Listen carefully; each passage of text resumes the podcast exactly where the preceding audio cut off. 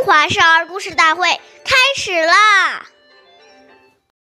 朝起早，夜眠迟，老易至，惜此时。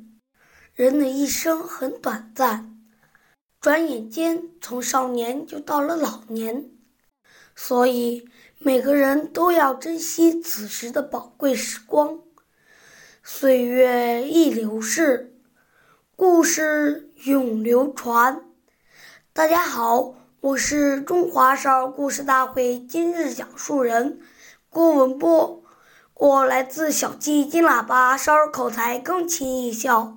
今天我给大家讲的故事是温公警书第二十六集。司马光是宋朝著名的政治家和文学家，后来人们又称他为司马文公。文公从小就聪明过人，被誉为神童，但他并不骄傲，学习十分勤奋。为了每天早起读书，他让人用原木做了个枕头，用这个枕头睡觉很不舒服，头只要一转动就会滑下来，这样司马光就会惊动起来读书。后来这个枕头被誉为警枕。司马光如此勤奋好学，从而使得他的学识渊博，事业上取得了很大的成就。温公警枕的故事也成了后人学习的榜样。感谢您的收听，下面有请故事大会导师王老师为我们解析这段小故事，掌声有请。好，听众朋友大家好，我是王老师，我们来解读下面这个故事。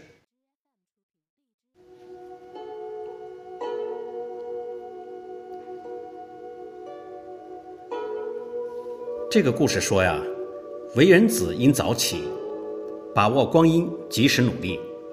若经常晚睡甚至熬夜，不但对身体健康不好，也影响白天正常的作息。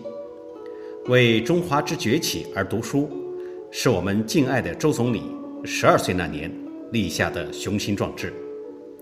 为实现自己的崇高理想，他艰苦奋斗，努力拼搏，用坚强的意志一生来实践自己所发的誓言，并使之成真。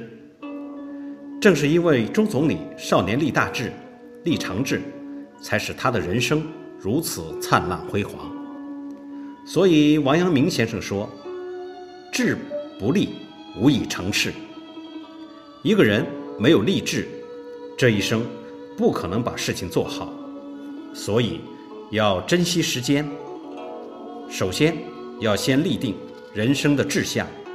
人生很短暂，我们利用这个短暂的生命，要对得起父母的养育之恩，要对得起兄弟姐妹的关照，要对得起成长过程中诸多长者的提携，要对得起国家对我们的诸多照顾。所以当一个人念念都是念这些恩德，想着要去完成他人生的本分使命，他一定是尽心尽力孝顺父母，友爱兄弟，进一步去奉献社会。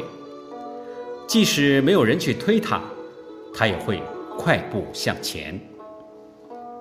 好，感谢您的收听，我们下期节目再会。我是王老师。想参与讲故事的同学，请关注我们的微信号微库全拼八六六九一二五九。